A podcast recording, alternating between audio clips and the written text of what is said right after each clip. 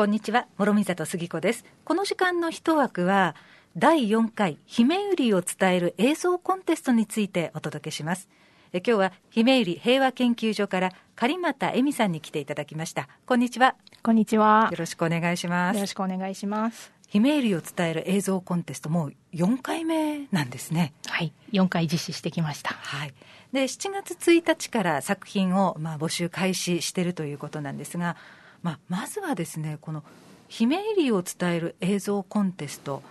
まあ、どういう目的があって思いがあって始めたんですか？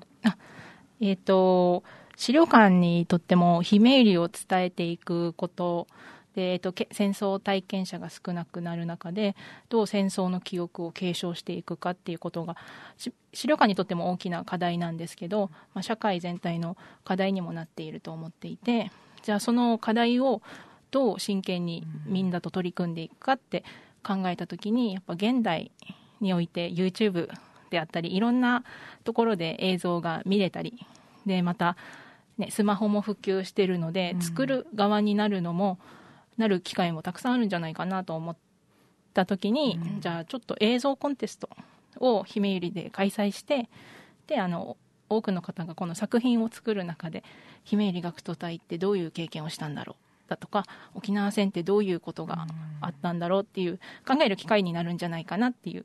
こともあああったのと、はい、で、えっと、それを見た人がまた姫百合を考える機会になるんじゃないか。でもう一つ私たち資料館側でもどう伝えていいかっていう悩みをちょっとまたあの新しい道を見つけさせてくれる機会になるんじゃないかなって考えてすごくこの多面的というか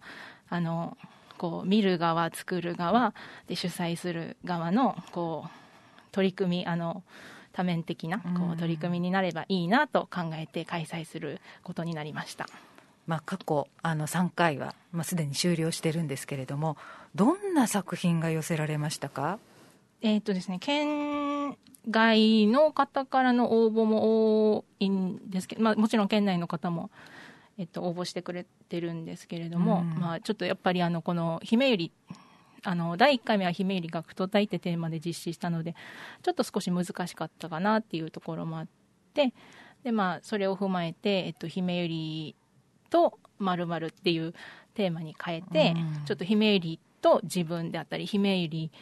と私が考える平和だとか、まあ、いろいろ自分たちでテーマを考えてもらって、まあ、応募してもらうようにしたんですけれども、まあ、そうすることでちょっとまたあの発想が自由になって、えっと、その後から、えっと、このラップを歌ってる青年を追うドキュメンタリー形式の作品が応募されてきたりだとか、まあ、またあのやっぱり平和学習の一環として学校が取り組んでちょっとあのこの小学生たちがどういうものを勉強してきたのかっていう、えっと、学習の内容をまとめた、うん、作品も送られてきたりしていて、まあ、ちょっとまたやっぱりこの少し難しいテーマではあると思うんですけどちょっと自分たちが考える姫入りってなんだろうって考えるものを形にして送ってもらう作品がいろいろたくさん見れて、はい、主催者としても楽しいです。面白いですねラップ、歌であったりあの、まあ、演劇で伝える方もいたりうなんていうんですかあの踊ったりとかいろいろあるんですね。じゃあ、いろいろこれは OK なわけですね。そうなんです。あの、この募集にも書いてあるんですけれども、まあ、ドキュメンタリー、フィクション、映像っていうと、まあ、そちらを考えがちなんですけど、うんうん、まあ、全然、あの、このアニメーションで作ってくれて、物語を語っていただいても大丈夫ですし、うん、まあ、歌であったり、ダンス、はい、ラップなどのパフォーマンスでも、うんうん全然自由に応募していただきたいと思ってます。ただテーマが姫ゆりとまるこのまるはまあ、皆さん次第ということですね。うん、そうですね。そこをうまくあの自由に発想してもらって、まあ、新しい平和の伝え方沖縄戦の伝え方を一緒に考えてくれたら嬉しいなと思います。あの例えばその私も姫入平和記念資料館に伺った時に、まあ、展示されているのを拝見して自分が何をかん、まあ、感じるかとかそれからこう何を学ぶかっていうことはあのこう一回一方向ですよねまず。自分の中に入れるっていう作業です、でそれを感じたことを誰かに伝えるってすごく難しいなっていつも思うんですけれどもどこから伝えたらいいんだろうかとか何を伝えたらいいんだろうどういうふうにして伝えたらいいんだろうっていうところがやっぱポイントになるのかなと思うんですけれど、その作業ってすごく大切だなって思うことがあるんですよね。感じただけではあの分からなかったことが伝えようとした時に、あの一生懸命整理もしますし、で伝わる方法って伝わるこれはだったら伝わるかなっていうのを考えたりもしますしこれすごいことですね。うん、でまた見たものを、まあ、私が例えばその何か伝えてそれからまたあの伝えられた人が反応するっていうのも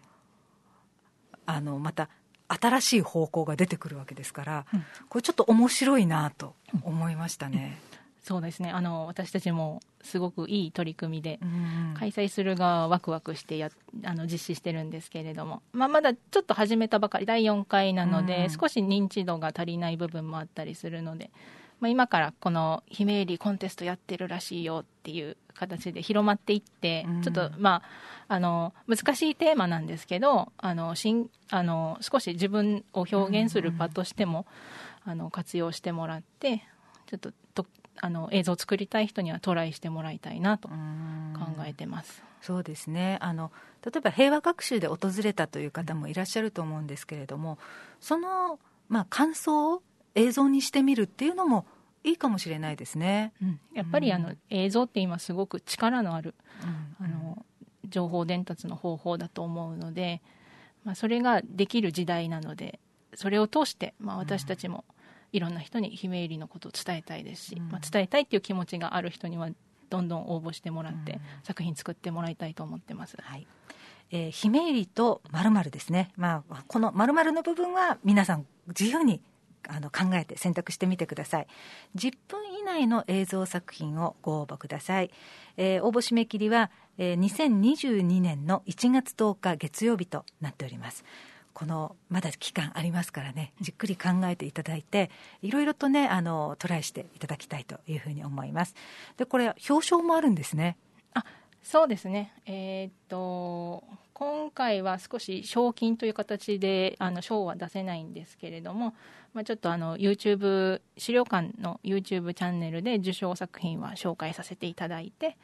でまた資料館のに関連する、まあ、グッズをいろいろお送りして、ちょっとまた資料館との関係性を深めていただきたいなと思っています。さあその姫入平和記念資料館なんですがこのほど2回目のリニューアルを終えたばかりですよね、はい、先日私も伺いましたけれどもこれまでとはまたガラッと変わった内容になっていました。今回のリニューアルのポイントってどういうところだったんでしょうか？やっぱりテーマがあの次世代に向けたあのリニューアルっていうことでこうこう若い層に伝わるようにあのリニューアル学芸員が一丸となってリニューアルあの考えていたので、うん、すごいあの反響も大きくて、うん、まあ、あの資料館を訪れた方の感想の中には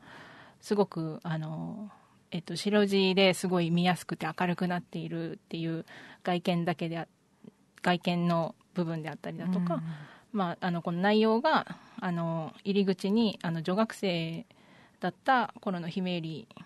の説明を入れているので、まあ、あの自分誰でも小学校のあの生徒だったっていう記憶はあるので、うん、まあ、そこを身近に感じてもらって、うん、まあ、すごく姫入り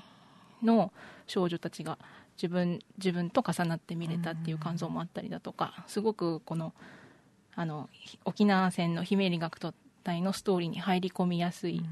うん、あのリニューアルになったんじゃないかなっていう感想も寄せられてます。そうですね。あの導入部分の一番最初のお部屋は学園生活が、まあ、どんなものだったのかっていうことを紹介されてますよね。うん、だからあなんと部活動もあったんだとか、うん、こんな楽しみもあったんだとかこんな教科書使ってたんだとか結構こう発見があって、うん、なんだこう私たちと同じ感じなんじゃんっていうのは思いました。あそうですよね。なんかあのこの前のリニューアルの前にもあの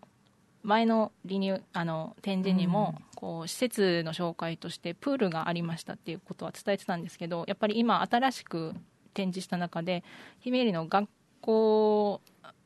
を絵に書き起こして展示してるんですけれどもそれを見てあプールがあった学校なんだっていう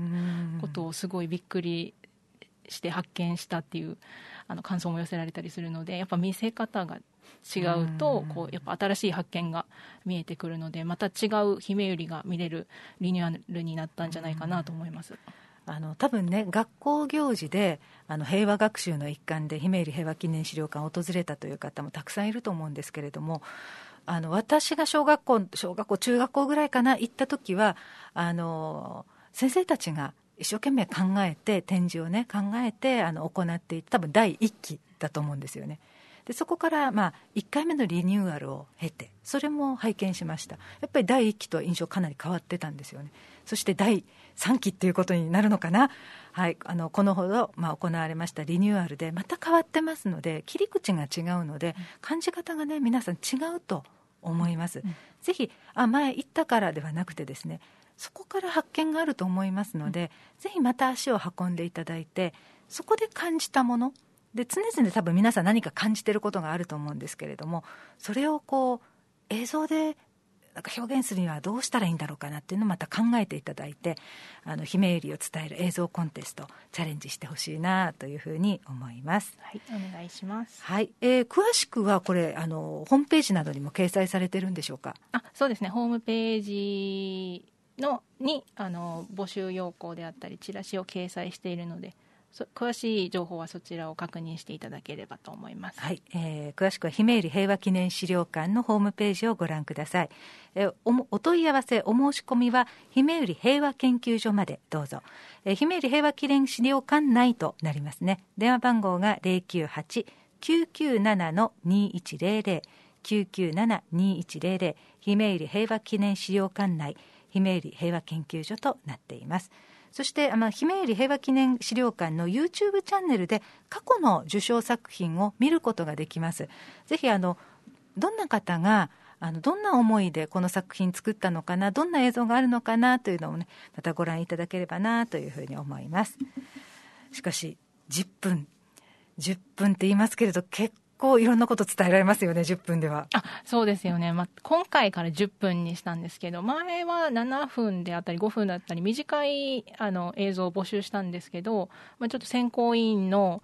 皆さんから、長い長く伝えたい人は長く伝えてもらって、うん、まあ、短い作品で表現したい人は短いものでいいんじゃないかっていうアイデアをいただいたのでちょっと今回は10分っていう長さにあの設定したんですけど、まあ、全然あのこの10分以内であればどのような作品でもいいっていう条件なので、うん、まあ、5分でまとめた作品であれば5分でも全然構いませんのでいろいろな自分のできる表現を10分以内に収めていただいて応募してもらいたいと思っています。こんな方からのご応募お待ちしてますってありますか？あいやもう本当にクリエイティブで自分もひめゆりのことを伝えたい何かアイディアを持ってる人からあの応募していただければすごく嬉しく思いますので、よろしくお願いします。あの私も過去の作品拝見しましたけれどあこんな風に感じてる方がいるんだっていうことで受け取った時にあのハッとするようなこともありましたしあこれ知らなかったということもありましたしあの皆さんあのいろんな刺激を受けることができるんじゃないのかなと思いますぜひあの過去の、ね、入賞作品もご覧いただいてあの自分の中にこう何か、ね、伝えたいという思いがある方は形にしてご応募いただきたいなと思います。